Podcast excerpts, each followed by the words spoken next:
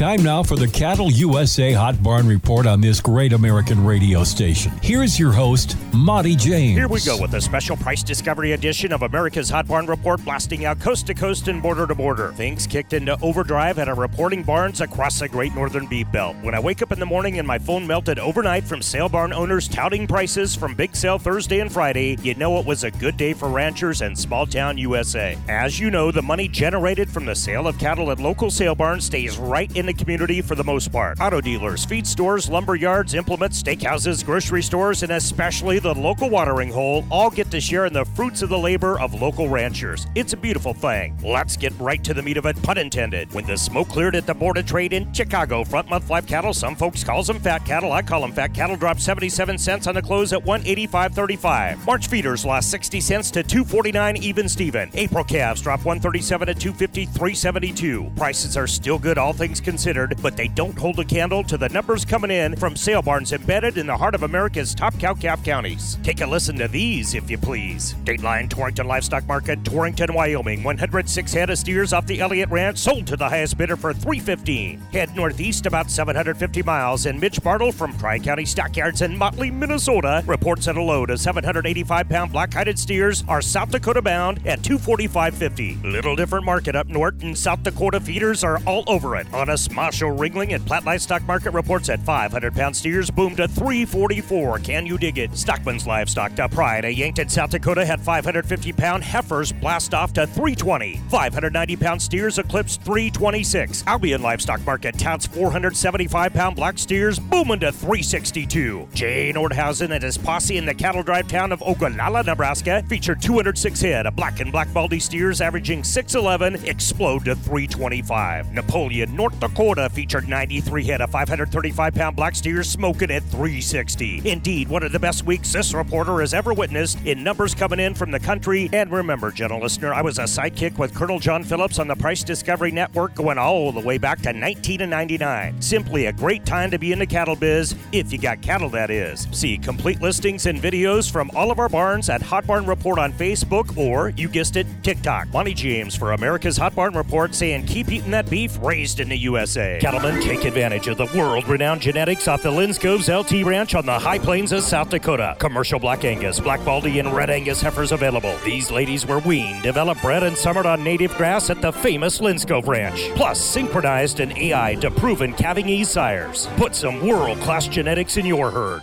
Video details at Lindskov'sLTRanch.com. That's L I N D S K O V S L T Ranch.com. See you at their annual Charolais and Angus Bull Sale April 20th, Isabel, South Dakota.